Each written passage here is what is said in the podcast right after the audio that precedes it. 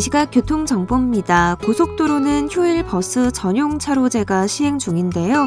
경부고속도로는 한남에서 신탄진까지, 영동고속도로는 신갈 분기점에서 후보 분기점까지입니다. 도로 이용에 참고하시기 바랍니다. 고속도로는 돌발 구간이 있습니다. 경부고속도로 부산 방향 남사 2차로에서 사고 났습니다. 주의하셔야겠고요. 서울 시내에서는 세종대로 숭례문 방향 동화 면세점 앞 전차로가 통제되고 있습니다. KBS 교통정보센터였습니다.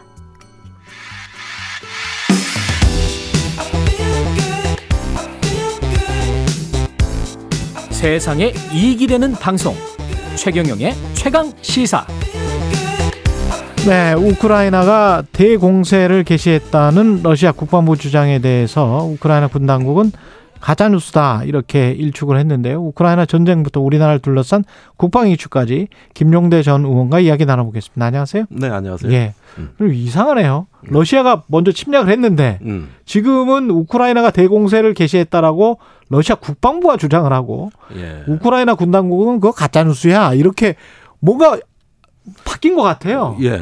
그러니까 공수가 역전됐다. 네. 주도권이 우크라이나 쪽으로 다소 넘어간 것 같아요. 어. 예, 여기에는 몇 가지 이유가 있는데 네. 초기에 그 우크라이나 동부 전선에서 러시아가 우세했던 세 가지 요소: 네. 병력의 우세, 어. 제공권의 우세, 예. 그다음에 군수 지원, 물류 체계의 유리함. 그러네요. 이 세 가지 예. 비교 우위가 사라졌습니다. 어. 반면에 우크라이나는 어, 나토식 그 훈련과 나토식 기준에 의한 장비의 보급 어. 이것으로 인해 가지고 어 1년 전과는 몰라보게 달라졌고요. 그렇군요. 거기에다가 이제 최신 그 위성 영상 정보라든가 예. 어 스타링크 위성을 통한 통신 체계 야, 이런 걸 어. 통해 가지고 지식과 정보에서 음. 어 러시아를 이제 압도하기 시작했고요. 예. 세 번째는 하이브리드 전쟁 즉 그 예. 러시아 내에서 의용군이라든가 예. 또는 뭐 러시아 자유군단 같은 투항한 러시아 군인들이 음. 이제는 우크라이나 편에 쓴다든지 이런 식으로 해가지고 그 러시아 내부의 비정규전, 음. 게릴라전을 병행할 수 있는 능력을 확보했다. 예. 그러니까 정규전, 비정규전을 같이 배합한다. 예. 이걸 하이브리드라 그럽니다. 그런데 요런 것들이 점차로 러시아에는 불리하고 우크라이나는 그러네. 유리한 방향으로 이렇게 바뀐 건데 음. 이 대공세에 대해서는 어 러시아와 우크라이나가 각기 다른 얘기를 하고 있습니다. 뉴욕 타임즈에서 예. 대공세 공세가 시작된 건 맞다. 공세가 시작된 건 나왔어요. 맞다. 예. 근데 그게 되냐? 그러니까 그 BBC 같은 경우는 full scale 전면전은 네.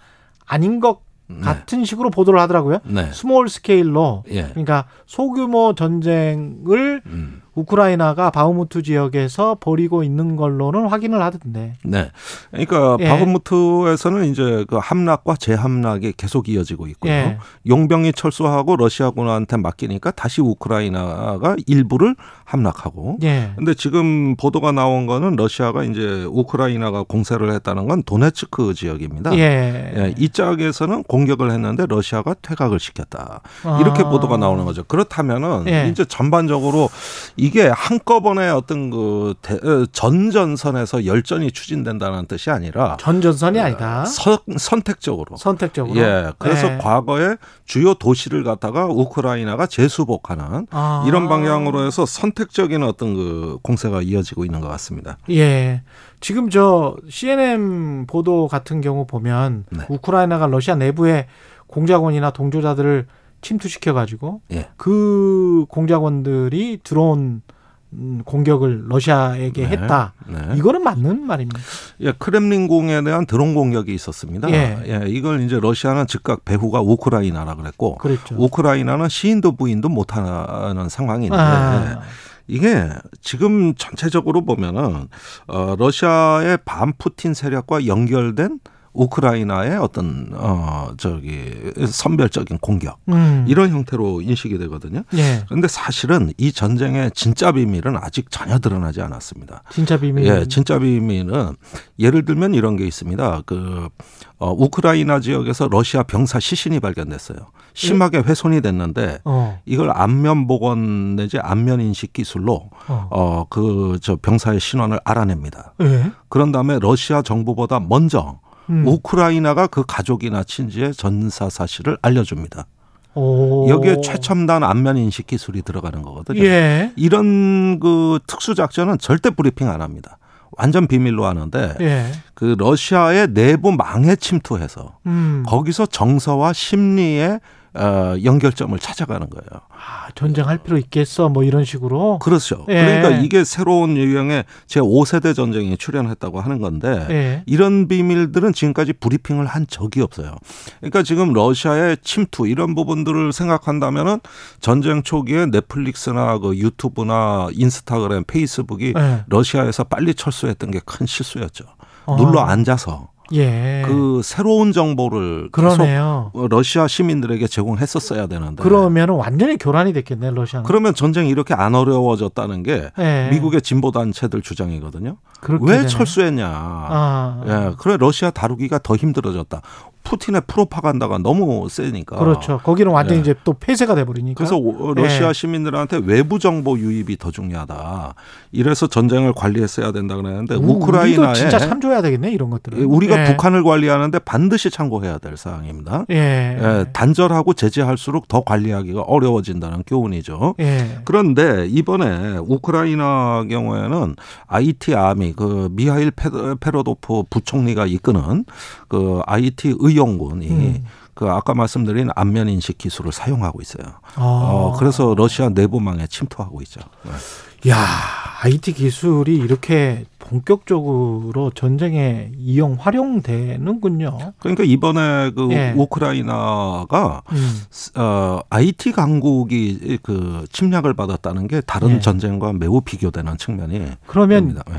어떻게 보세요? 이 전쟁의 양상이 약간 우크라이나에 유리하게 전개되면서 네. 뭔가 정전이나 휴전이나 이쪽으로 갈수 음. 있습니까? 아니면 퇴각을 하고 러시아가 그렇게 어떻게 됐으면 좋겠는데 예, 예. 예 그런데 어, 러시아가 만약에 능력이 된다면은 음. 이런 어떤 그 우크라이나 동부에서의 수세를 만회하기 위한 다른 전략적 카드가 있을 겁니다. 예. 예컨대 벨라루스에서 폴란드를 위협한다든가. 어. 최근에 벨라루스에 전술 핵무기를 새로 배치했거든요. 그랬죠. 예, 그래서 모든 무기가 우크라이나로 들어오는 그 요, 충지가 폴란드니까 폴란드. 예. 여기서 차단한다. 이렇게 하면 전쟁 양상이 완전히 바뀌거든요. 그러니까 지금 아. 벨라루스에 엄청난 러시아 병력하고 핵무기가 갔는데. 근데 그렇게 되면 확전이 되는 거 아니에요? 이걸 이제 미국이 막으려고 어, 우크라이나 동부 전선을 주요 전쟁터로 삼고 거기서 러시아를 차단하겠다. 음. 그런데 이 차단이 러시아가 현재 돼 있습니다.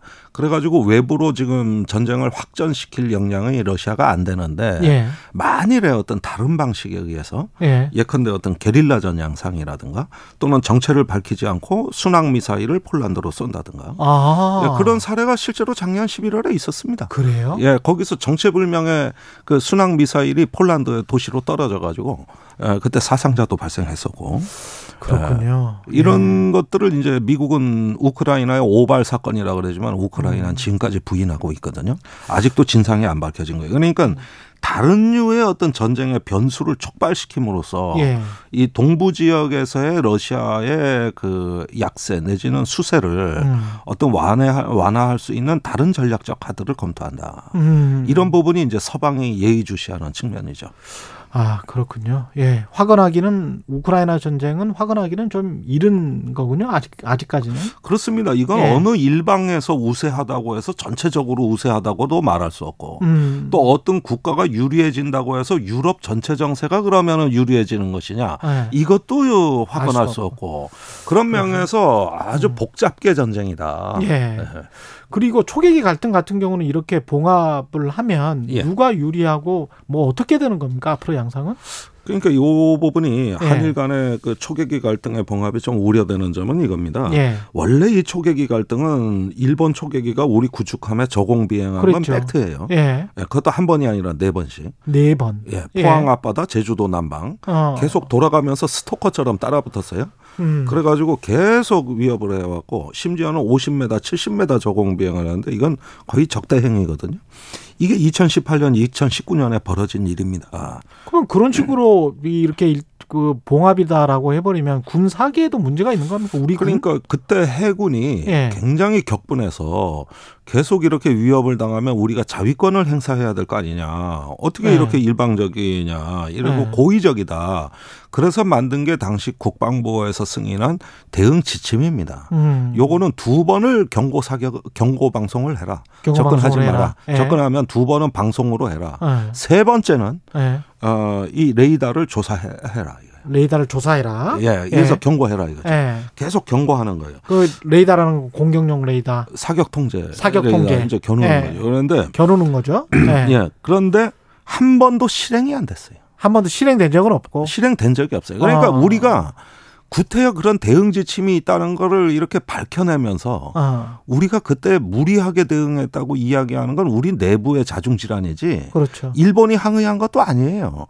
그런데 결국은 일본은 계속 그런 주장을 하고 있어. 일본은 그냥 저 한국 정부가 거짓말했다. 네. 사실 그것도 하루면 진상 규명 끝나요. 음. 서로 군사 기밀 까면 돼요. 음. 일본은 주파수 대역에 레코딩된 그 그렇겠지. 데이터를 까고 그렇죠. 우리는 사격 통제에 대한 로그온하고 작동 기록 까고 그렇죠. 이렇게 하면 전문가들은 하루면은 딱 끝나요. 어. 그런데 4년을 끌었는데 지금도 그건 못 갑니다. 왜냐? 아. 상대방한테 군사 기밀을 넘길 수 없다는 거예요.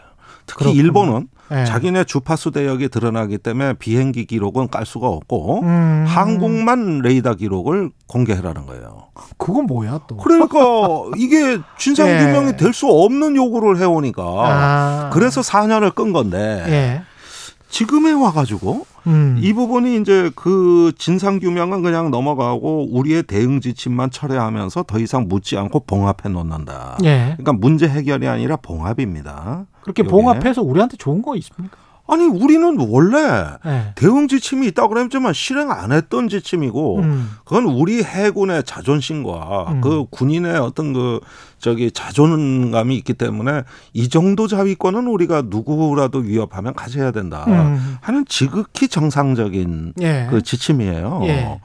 그나마도 자제했던 거고요. 네. 그런데 일본하고 관계 개선한다 그러면서 비밀로 유지하던 그 지침을 공개해 가지고 굳이 우리가 죄진 것처럼 음. 해 가지고 이제 우리가 스스로 철회하는 것으로 아 이게 뭡니까? 아 그냥 넘어가면 될 일 아닙니까? 음. 네. 알겠습니다. 여기까지 듣겠습니다. 네. 김종대 전 의원이었습니다. 고맙습니다. 감사합니다. 6월 6일 화요일 KBS 1라디오 최경영의 최강시사였습니다. 고맙습니다.